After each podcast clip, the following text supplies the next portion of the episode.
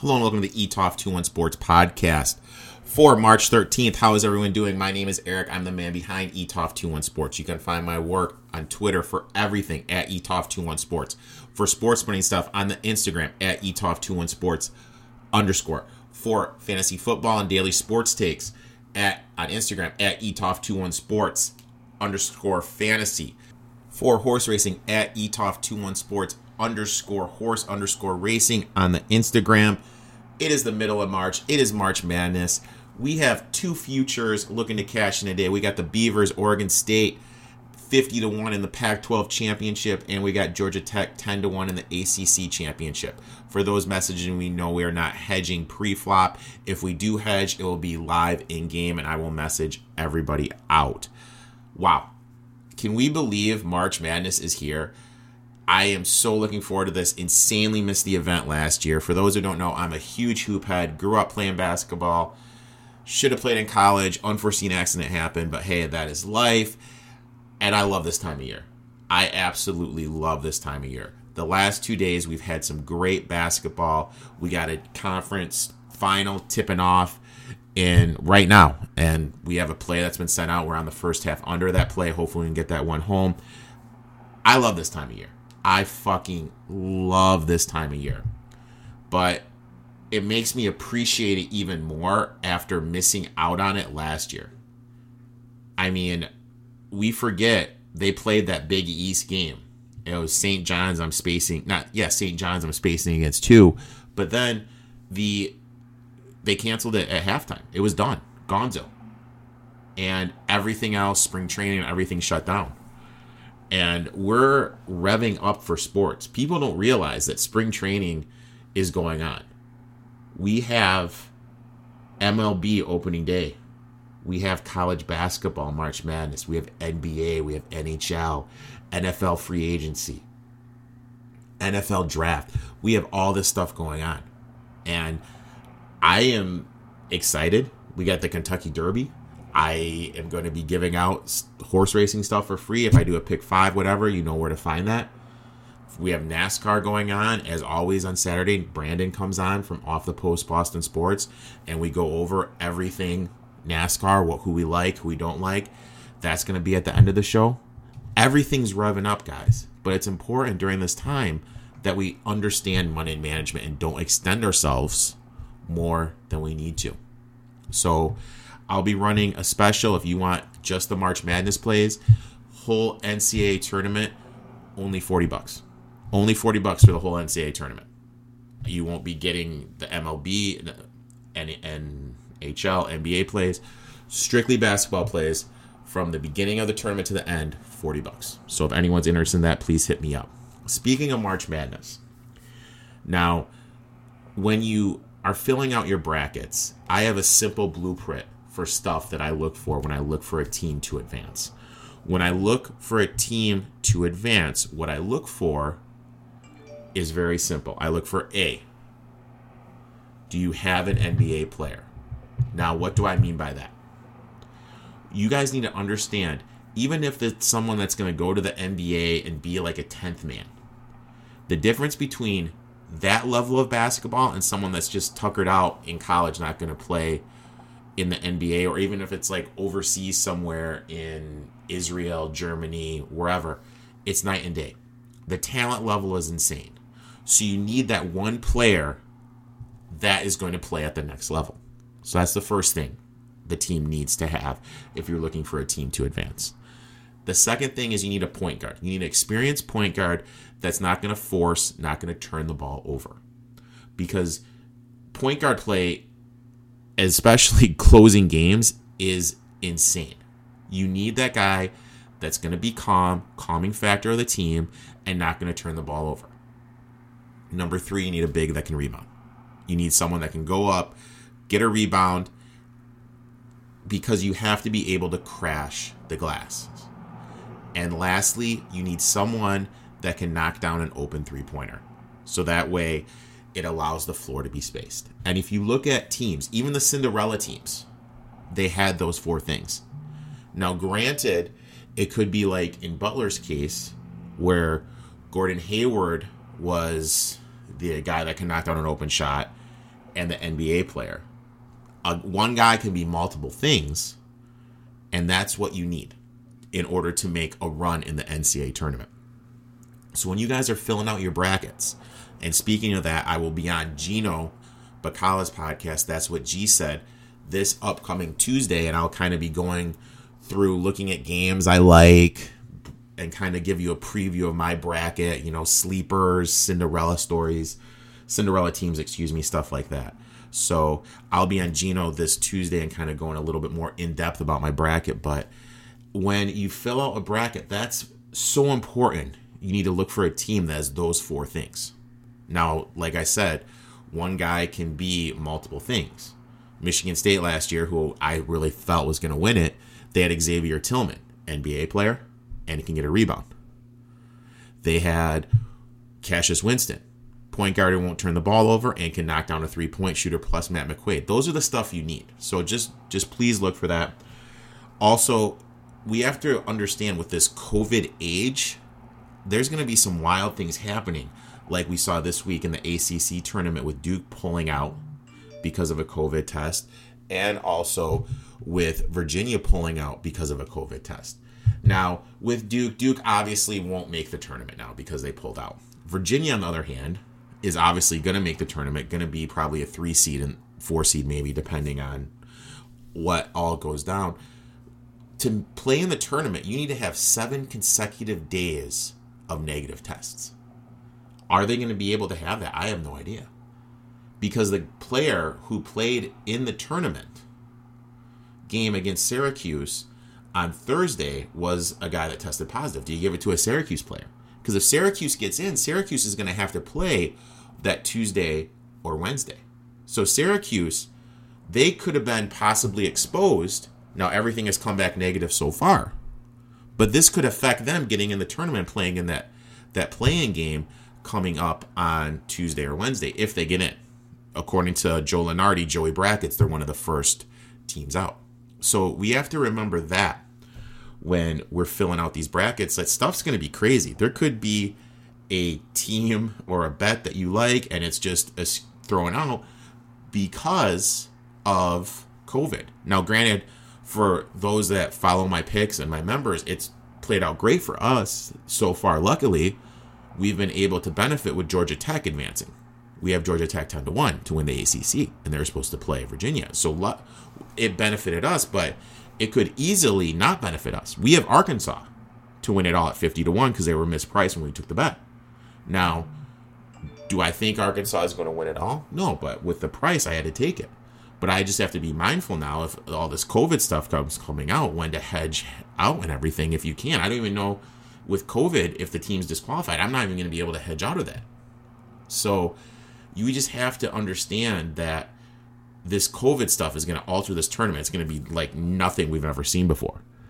Also, the Jayhawks. Jayhawks may be out of it now too because the Jayhawks had to pull out of the Big 12 tournament. And how does that affect Oklahoma? Because they played Oklahoma. So it's there's a lot of moving factors going on. And like I said, I would be very I would have my futures very limited for the NCAA just because of the COVID factor. Now, also in terms of what do I carry over from the March from the conference tournaments, excuse me. I I mean if a team a team like Georgetown, hypothetically, Georgetown, Oklahoma State kind of like the it teams now. I'm I'm probably going to look to fade those teams. I mean, if if Georgetown gets in, Oklahoma State's going to be overvalued. I love Cade Cunningham. Cade Cunningham to me is going to look so unbelievably good in that fucking Pistons uniform but they're going to be overvalued. I want teams that are going to be undervalued. That's what I'm looking for.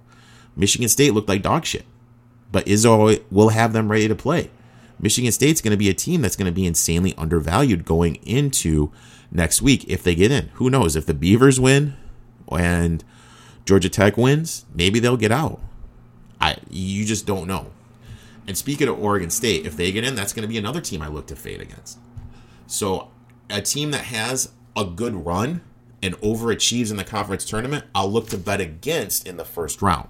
That's kind of like my thought process and how I look at it. But again, I will be going more in depth into the March Madness, the brackets, because of course they're not out yet. Matchups I'm looking at, teams I like, teams I don't like, on the Gino Bacala podcast this Tuesday. Also, I wasn't on Gino this past Thursday because we're coming back from the All Star break.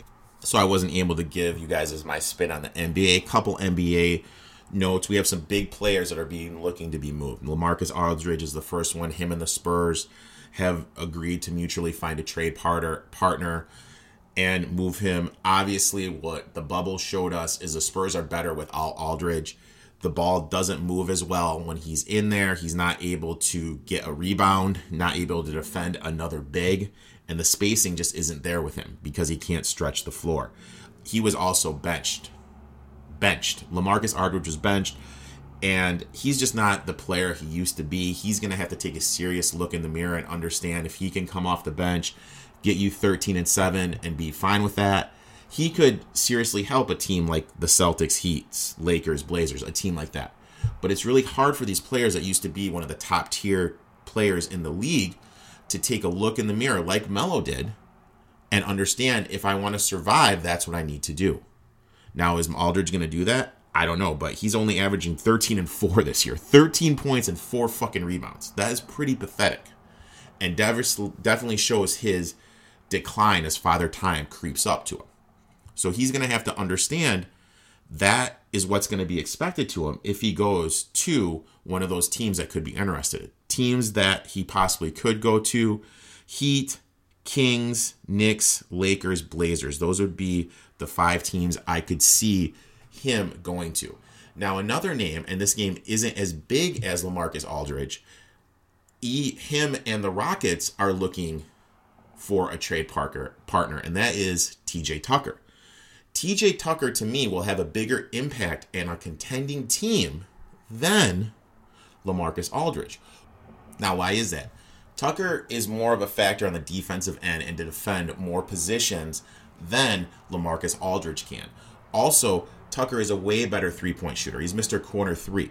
If he goes to a team like the Lakers, like the Bucks, like the Jazz, Clippers, Heat, Suns, he's going to be able to elevate that team to a next level more than Aldridge is. He is seriously, if I'm one of those top tier teams, I would be going all in. And for him to stay engaged in the game, at the beginning of the game, you just need to some drive kicks. And a player like Chris Paul will make sure that Tucker gets that. Conley, Mitchell will make sure that Tucker gets that.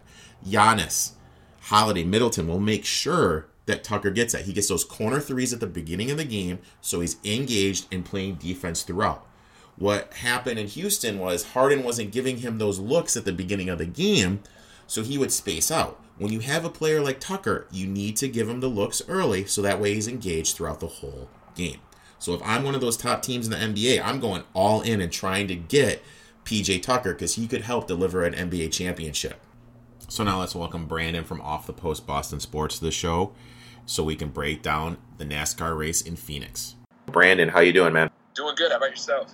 Well, pretty good after you gave out that Larson winner last week, man. Another another winner you gave out on the show, man. Let's let's uh, do a little victory lap for you. Yeah, absolutely, man. So that's uh, that's two out of three. So I'm I'm hoping I can keep the streak going. It's it's not normal, and I don't want to sound cocky, but it's not normal that NASCAR picks pay off two out of three weeks. But uh, yeah, I'm enjoying this one. I mean, he looked good. He dominated from from start to finish. Moving forward, what do you kind of expect from Larson? Do you expect him to kind of kind of figure stuff out? Or do you expect him to keep dominating races like he did last week? Um, he's going to stay towards the front on a consistent basis. Um, and I'm saying that because he was off last year. Um, yes, he got his win, and me you have talked about on multiple occasions. Once you get the win, you start seeing teams adjust and take chances. I don't think they're going to do that. I think they're still going to just try and get in their groove and see if they can start pulling off top five after top five after top five. So um, I wouldn't be surprised if he still runs well. Now, Phoenix this week, I'd, I'd, put him as a top 10 car. I don't see him consistently being out front because Phoenix is just such a different style racetrack. But uh, I think Larson will definitely carry momentum throughout the season and be a hard playoff contender. Now, in terms of there's different types of racetracks. Why don't you explain to everyone what is difference between Las Vegas and Phoenix because they're both intermediate tracks. They're both intermediate, but the style of them's different. Um, this year and last year, they took the the finish line, which was on the back stretch of the track, and moved it to the front stretch, which is kind of like a dog leg corner. You have your triovals, which is a little left, straight, a little left, and then you're in your corner. You have your dog legs, which is kind of a swooping turn, and then you just have your your paperclip tracks, which has a straightaway, a corner, a straightaway, a corner. Uh, these guys run down on the apron, which a lot of tracks you notice they don't go below the white line or the yellow line. It's not illegal at all tracks, but you're, just going to see multiple grooves, multiple lines, different ways of saving tire. It's just it's so different at this track, and if you guys aren't familiar with what I'm talking about, just look up Phoenix International Raceway, um, and just look at the layout there's no true front stretch. It is a dog leg. You're constantly turning left and you're going below the apron, which you, you just don't do at other tracks. So now we each have our guys we like. We each have, you know, people we don't like. You're the one who's in Fuego right now. Why don't you tell us who your top driver is this week? I'm going Chase Elliott for sure. And guys, I know for those of you that have listened week after week, you know I'm a huge Chase fan. I am taking my heart out of this. Uh, he got into the championship last year, had to basically win the race.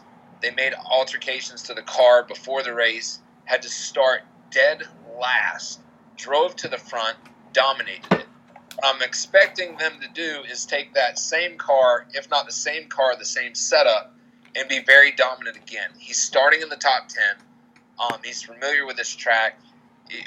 You've got to be excited as a driver to go back to the track that you just won a championship at a couple months ago. You're going to have that good feeling, good mojo going. So I'm huge on him. Uh, my second guy is going to be right behind him. Bovada's got Bovada has him as third favorite at uh, 60 or 650 to, to one. Is uh, Brad K. He ran a very dominant race as well, trying to win the championship last year.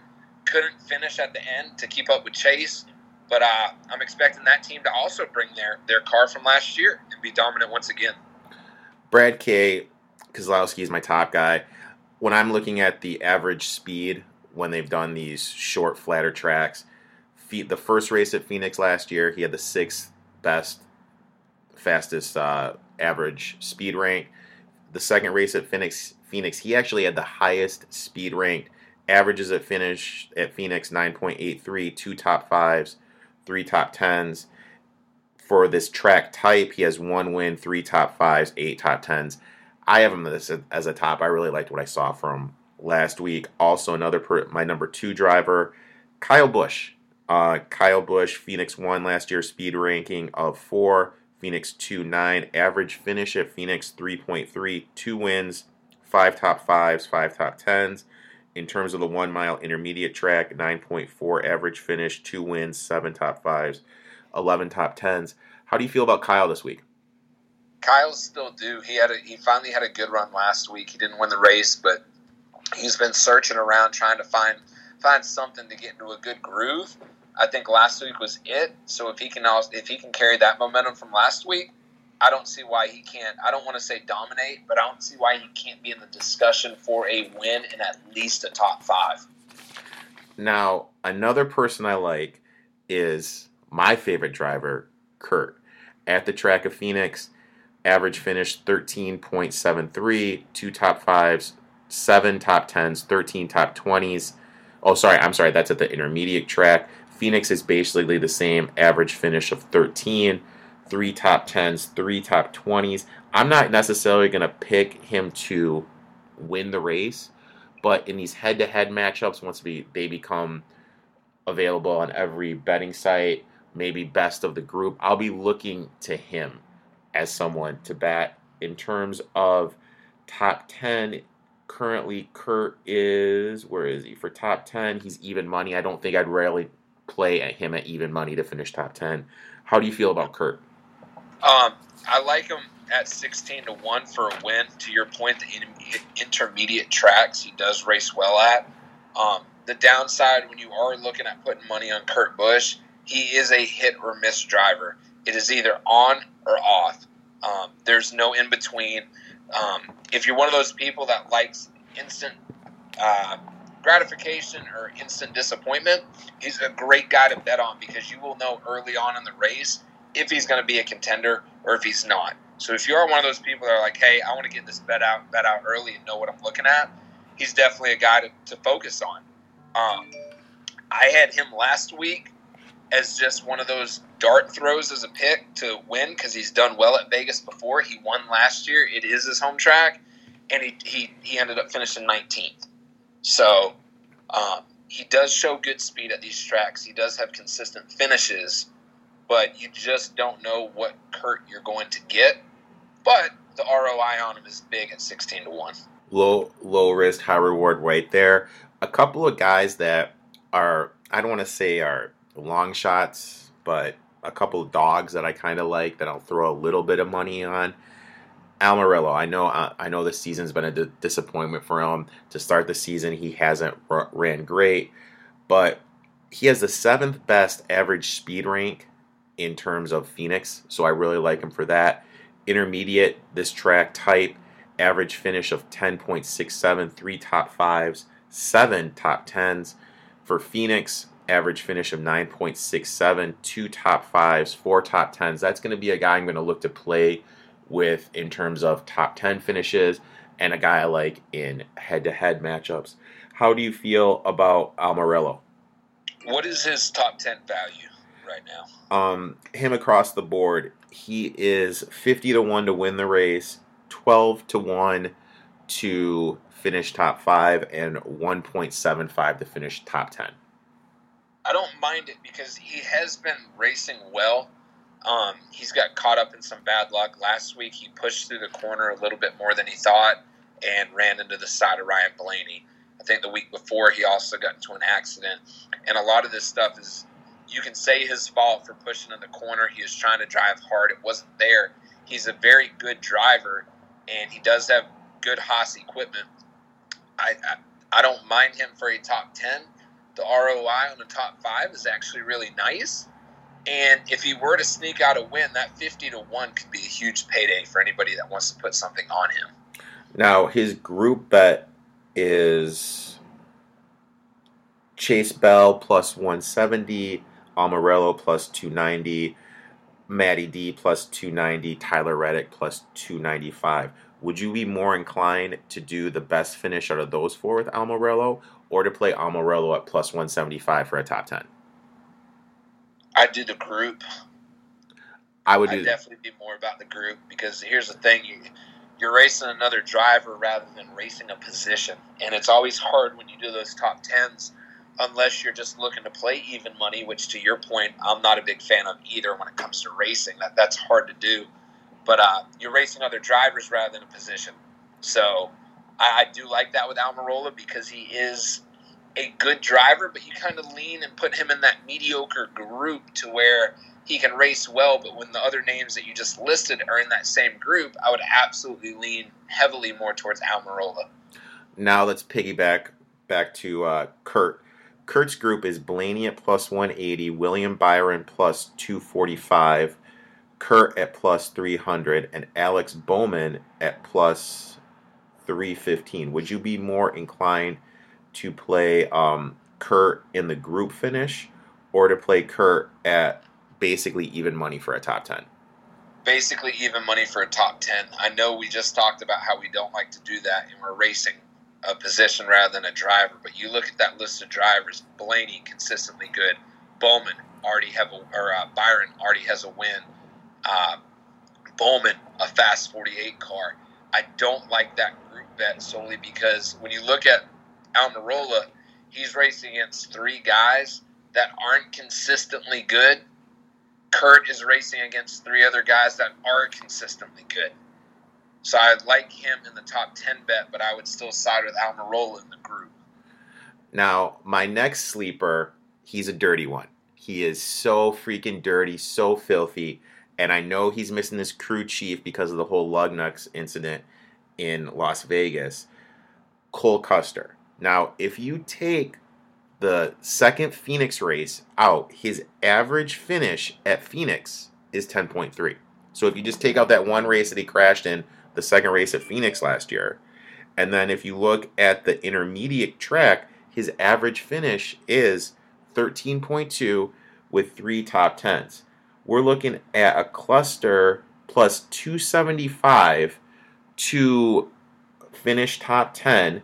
And then in terms of, let me see these groups. In terms of groups, we got Custer at plus 185 against Dillon plus 235, your boy Bubba plus 280, and Michael McDowell at plus 350. Would you be more inclined to take the chance at the plus, uh, 275 for the top 10 or just play the group with uh, with Custer?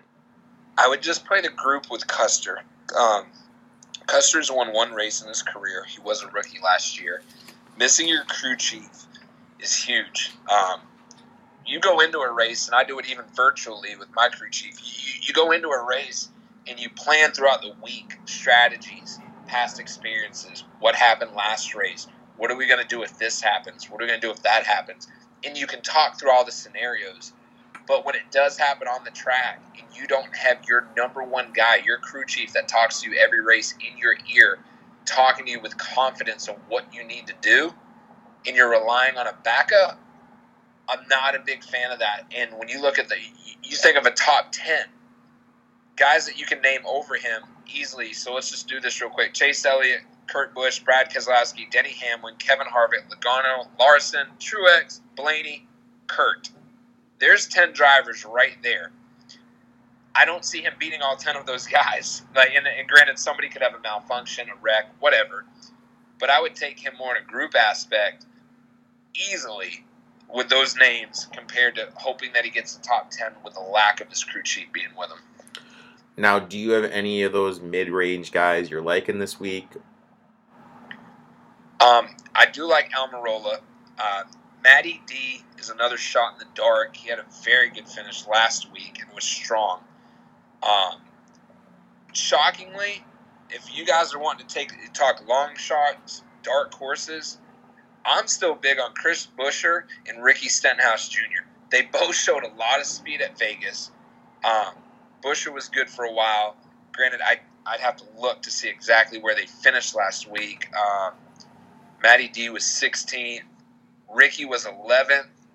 And Buescher ended up fading oh, 14th. Those are guys that you don't talk talk about ever on a consistent weekly basis in NASCAR. And so far this season, they've been in the discussion every week. Mm-hmm. So if you're looking for a really, really big return on investment for a small out of pocket amount, I like both those guys. Uh, Buescher at 150 and Stenhouse at 150 to 1. Okay. All right. Um, now, one thing we do is we look at guys we like to fade. Obviously, you know, you and I are probably going to be on the fade Bubba train again. I know he's on top of my fade list. I look at what he did last year. Now, granted, I know he's in better equipment than he was in last year, but 27th average speed, Phoenix 1 average speed 30th, Phoenix 2 21st. Historically, at the intermediate track, 22 average finish, one top 10, four top 20s. That's in 15 races. Phoenix yeah. average finish 19.83 with one top 10, three top 20s. Now, granted, Bovada is tanking and doesn't have their matchups up, but Bubba, he's on top of that list with his historic performance and also with the pressure he has. We need to, we talked about it last week. Hamlin and Jordan made the bar what they expected this year two wins and a playoff appearance. He's got to be feeling the pressure. Yeah, and he's not going to get. He's. I, I don't see him getting any of that unless he sneaks in at a super speedway race and survives the big one and gets a win to get into a playoff. He's not going to get two wins. Um, I would go out on a limb now saying he's not getting into the playoffs either. At this point, I'm wondering if Michael Jordan's going to say, "Hey, Denny, where's my money back?" Like it, it's just bad performances week after week. We talked about it last week, and we heard a rumor Austin Cindric possibly to the 23. We'll get to that later, but uh, don't know where that started from. But uh, I, I can't I can't get on the Bubba bandwagon at all because he has never been consistent. He's never proven himself. He's never won. And now that he is out there driving a Toyota, which we talked about before, you might not have a teammate, but you do if somebody's driving the same manufacturer as you, you might work together a little bit. But I, I would fade him again this week. I will probably look to fade him next week and the week after, which will go week by week. But yeah, please fade Bubba. And also, with him feeling the pressure, he's going to be more likely to take a risk, take a chance. And the margin of error in NASCAR is just so little. That could lead to a wreck, a mistake, blowing tire, goes down.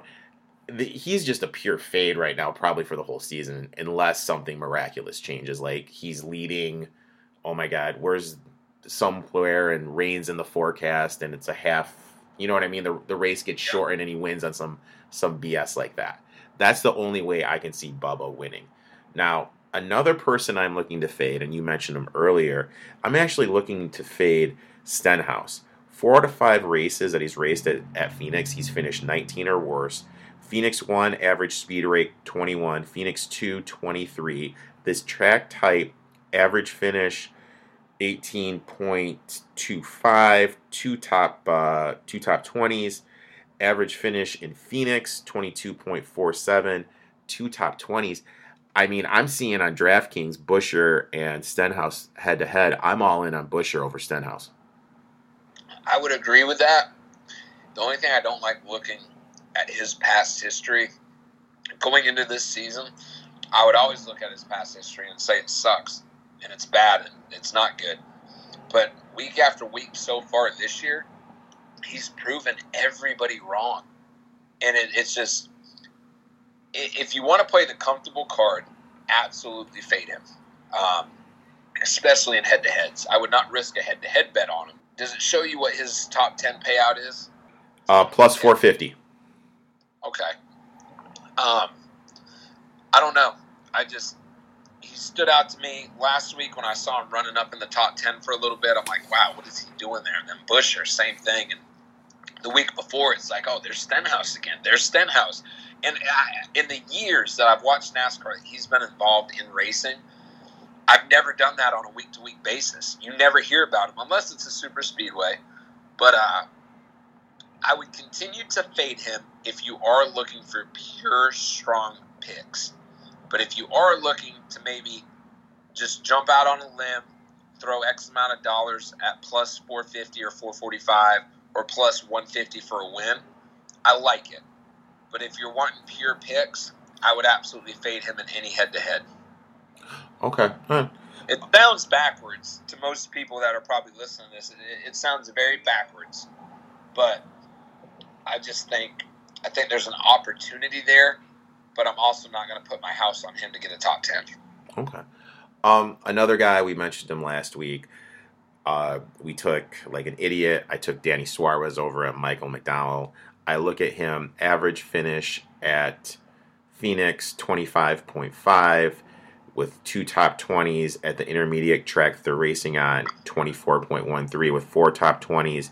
His speed rank at Phoenix 1 29, Phoenix 2 27 this track type overall, 25. Um, what what do you think of McDowell? McDowell's been. I'm not betting on him to win. I'm not betting on him to get a top five. Depending who he's matched up with on head to heads, that may be a different scenario. Um, when he won the first race, I was like, great, he got his win. He's in the playoff. Now he's going to go back to typical Michael McDowell and never finish in the top 20. He has been finishing in the top 20.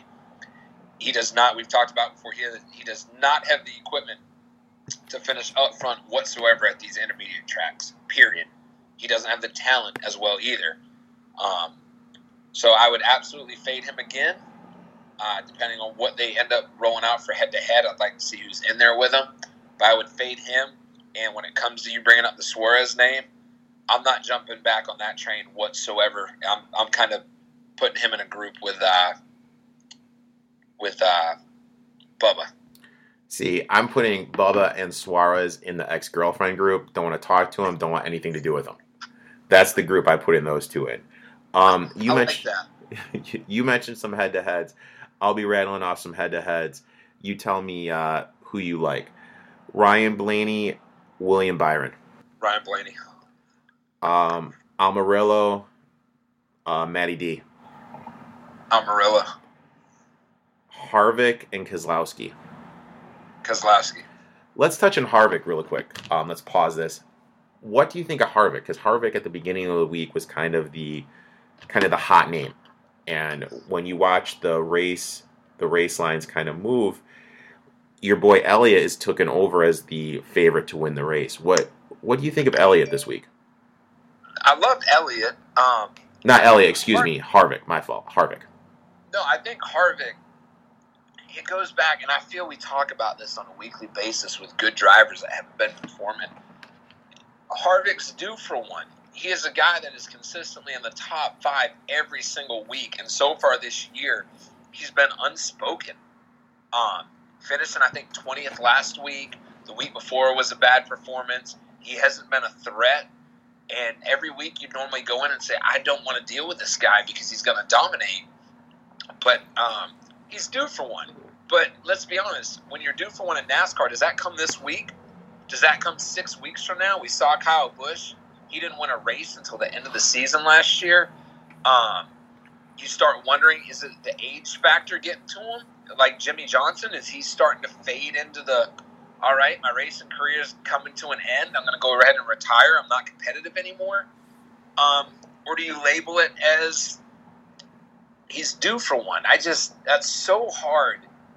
Uh, I'm not gonna fade. He's what on Bovada right now? He is.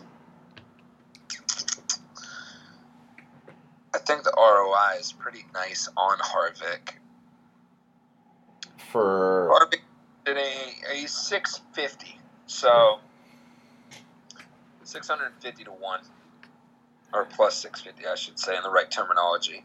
Um, you you you can't go wrong if you put money on him because he's got the equipment, he's got the talent, he's been doing this for years. Uh, you can't go wrong with him. I still would take Elliott, Keselowski, and possibly even Hamlin over Harvick. So I'm not going to put him in my top three by any means. But if you like him and you want a confident pick, then that's somebody you could you could lean towards. okay. now, what about head to head Logano Larson, Logano, Ugh, uh, Kyle Busch Logano? Kyle, Now I'm gonna hit this one. Cole Custer, Dillon, Custer, Elliott Hamlin, Elliott. Newman Chase Briscoe, Oh, Newman minus 148, Briscoe plus 115. Yeah, Newman Briscoe hasn't shown me anything since he stepped into his rookie season. So Newman. So, what are we? Four races in. What, like, do you think they made the right call putting Briscoe in the 14, or are you just kind of like incomplete? I mean, what what do you think of him? they made the right call. Um, NASCAR compared to Xfinity guys, you got to understand they may look like the same car, but they handle different. They drive different. The amount of laps they do are different. Um, so these guys that go from Xfinity to Cup, that everybody's like, oh, they're going to do great. It takes time for adjustment. You've got a new team. I talked about how important your crew chief is. You got a new crew chief. You got new sponsors. You got a new building to drive to during the week. It's different. Everything is different. It's just like a quarterback going to a different football team. You've got to learn the system. You got to understand how things work. So I don't think it was a bad mistake. The guy dominated Xfinity with like six or eight wins last year. Um, it's just going to take him time, and I don't think his time is going to be right now. Last one, Alex Bowman against Christopher Bell. Alex Bowman. Alex. What? Um. Okay, so that's that's for the matchups. Now, something new that they've started to hand out, which I mean I haven't done yet, is stage winner. Okay, so stage one, Oh, they have top three in stages. So really? they're offering that. Let me um let me see if I can find the stages stuff. All right, stage winner. Here we go. Stage one. We got Keselowski plus 400, Hamlin plus 500, Elliott 550, Larson 650.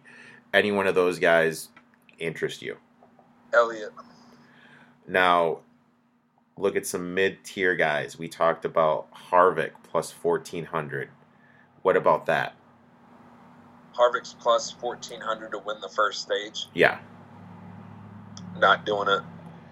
I think this first stage, you're going to see, you're going to see Chase go from six to the front. It's either going to be between Chase or Brad that knocks out that first stage win. Now, stage two, Elliott and Brad are co favorites at plus 500. Where I would try, I don't know because I haven't bet stages. What would be interesting to see is if you can bet the stage right before stage one ends, or if you have to bet the stage before the race starts. Because I'm only going to go, I'm only betting stage two based off of what I saw in stage one. Does that make sense? Yeah, yeah. I mean, who knows? Some guys might there might be a caution right before the end of stage one, and you have the top ten guys stay out to get playoff points, but you have guys eleventh on back pit with tires to start the front of stage two. I, I just I can't bet stage two unless I know stage one's outcome. Yeah, that's why betting these stages is so hard. I've never done it before, and I don't recommend doing it. But I know some people have DM'd me and asked me, so that's why I brought it up. Um, let's piggyback to what you said a little while ago about uh, Cindric to the 23. Are more rumors coming out about that that we happened to start last week? Uh, no, but we're going to continue the rumor for sure. Um, Cindric to the 23. It's happening. Um, no, guys, it, it's just the, we talked about it last week. The fact that there's a rumor that, or it wasn't even a rumor. Somebody in that 23 team came out saying they're either looking to bring out another car to fill a seat, or fill Bubba's seat in the 23, and we're only three, four weeks in. That's not a good sign. And let's be honest, Michael Jordan has had a rough time with the Charlotte Hornets ever since he took over ownership. The last thing he wants is to have another bust when it comes to ownership of a sports organization. Um, so I think Hamlin's going to start feeling the heat from Jordan because uh, I think the pressure is more on Jordan to be successful in it than Hamlin solely because Hamlin races right now. But I don't know. I, I see Cindric or, or somebody that's 23 and not be Bubba. And the thing is, is if one thing for those of you that are young that it, weren't around when Jordan was playing and watched The Last Dance during the lockdown, um, he's a competitive mofo. He's probably the most competitive guy ever, and he doesn't like losing, and he this has to be eating at him. Putting his name on this, using his number twenty three, and Bubba for to put it bluntly is just shitting the bed. So there there has to be a lot of internal pressure, and that's another reason why we're fading Bubba. Um, so looking at this race, why don't you just go over, just review your top picks for the race? Chase Elliott, Brad K. Those are my two go tos, and I'm telling you guys, this is solely off of last year. You got the championship winner who started in last, dominated a race. You got Brad K, who gave Chase a good run for a while. Um, I expect the same setup, if not the exact same car, both be brought by both of them. And uh, I see it being a dominant, dominating race. Brad starts first, Chase starts sixth, so they're already where they need to be. Um, as long as pit stops and they stay out of trouble, everything goes well. Those are going to be your two guys up front. Now, of course, with you being a huge Boston fan, I would not be me if I didn't ask you this. Who, and I talked about this earlier in the podcast, I gave my two cents who I'd rather have. You have two kind of big names, like not necessarily big names, but two household names coming available um, in, for the NBA, for the Celtics. Aldridge or PJ Tucker? Who would you rather see the Celtics make a play for? Oh man, I'd probably lean towards Aldridge, Um, the Celtics need a change. Something is not clicking. We talked about it a little bit uh, last week. I really hope that they don't start pointing fingers at Brad Stevens. Um, I'm hoping he goes. I'll take either one of those guys to be completely honest with you, because it will be a little bit of a shakeup. But uh, something's got to happen. I, I don't know if. I mean, are you are you starting to point fingers? I know you're not necessarily a Boston fan, but just your sports knowledge. Are you starting to point fingers at Brad Stevens? No, I'm pointing them at Brown and Tatum just because I really don't think they make anyone better. I mean, if you've watched, like the main thing going on right now is is the March Madness and Cade Cunningham and what he's doing at Oklahoma State. When two people run at him, he finds has it be a slasher, someone in the open corner, and Tatum and Brown, they just really just don't do that at all. It's always like a forced jump shot or something. It's a three at the end of a game when you're down by two and you don't drive the hole when you don't set a pick and roll to get somebody open. And that's the frustrating part watching them because to your point, one of them has to throw up the game winner, which they get so much pressure on them. Somebody else is open. Um, I think with Marcus Smart being back, that's going to help us a little bit. We are five and five over our last ten.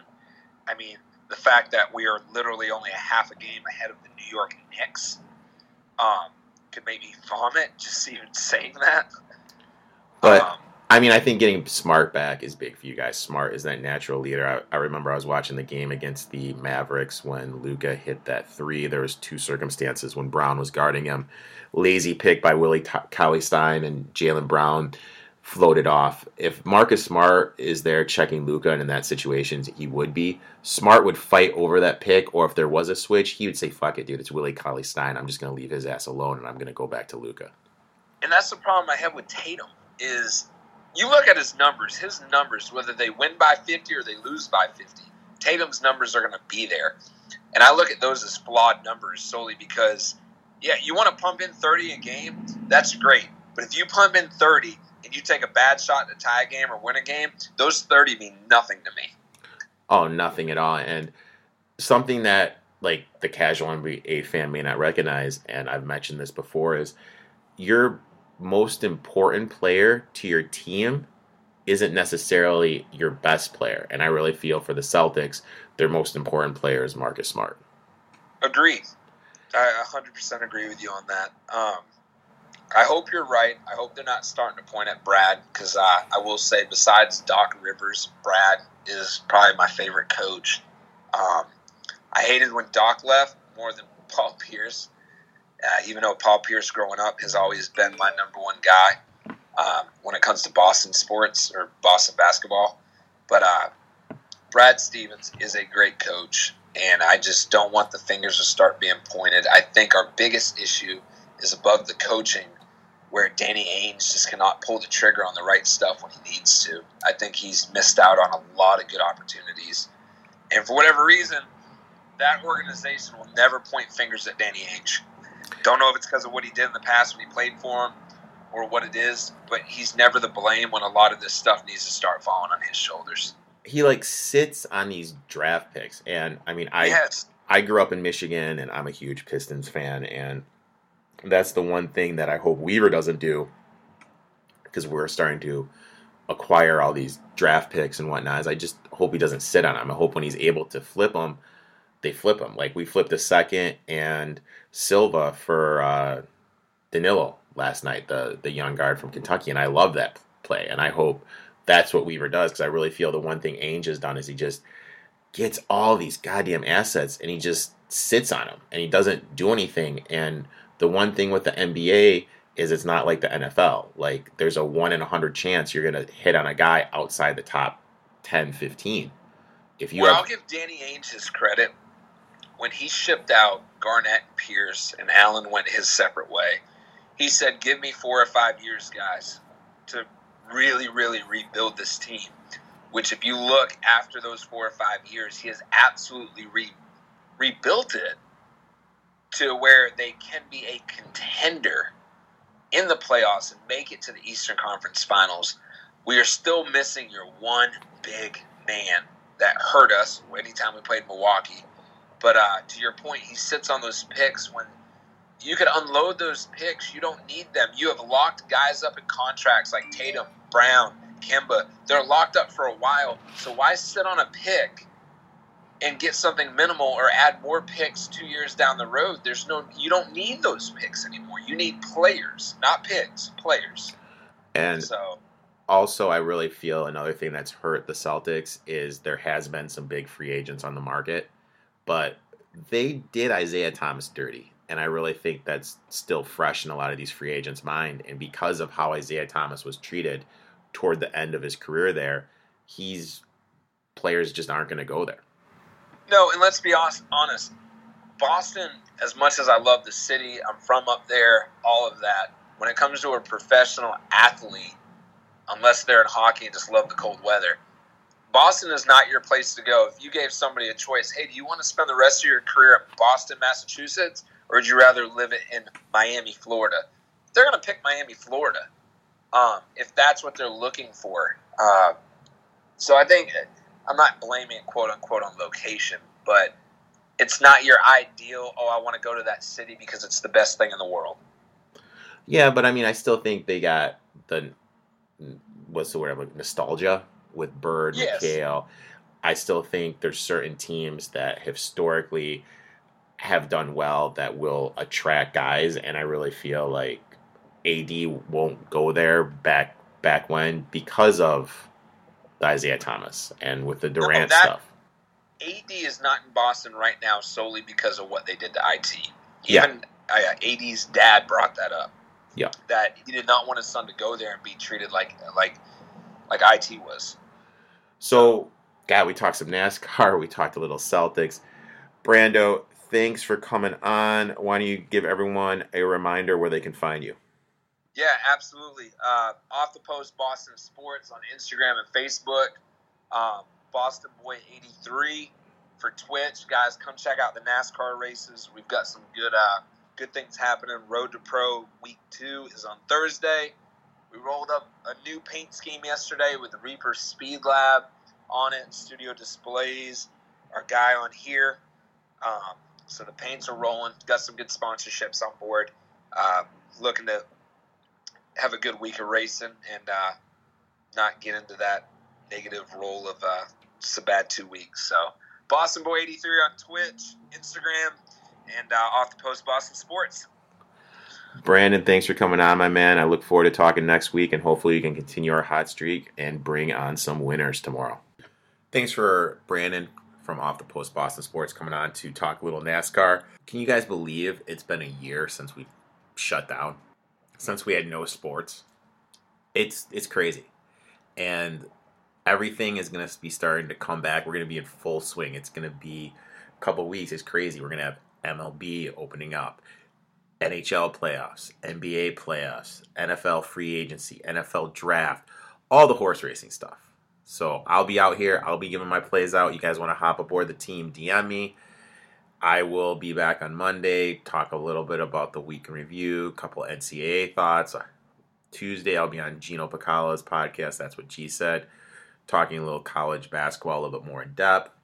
And then Thursday I'll be on Gino and I'll be talking some NBA next week, of course, Saturday at this time, Brandon and I will be talking more NASCAR. Be safe, be well, drink some green beer for me because it's St. Patty's Day weekend. I'll talk to you guys on Monday.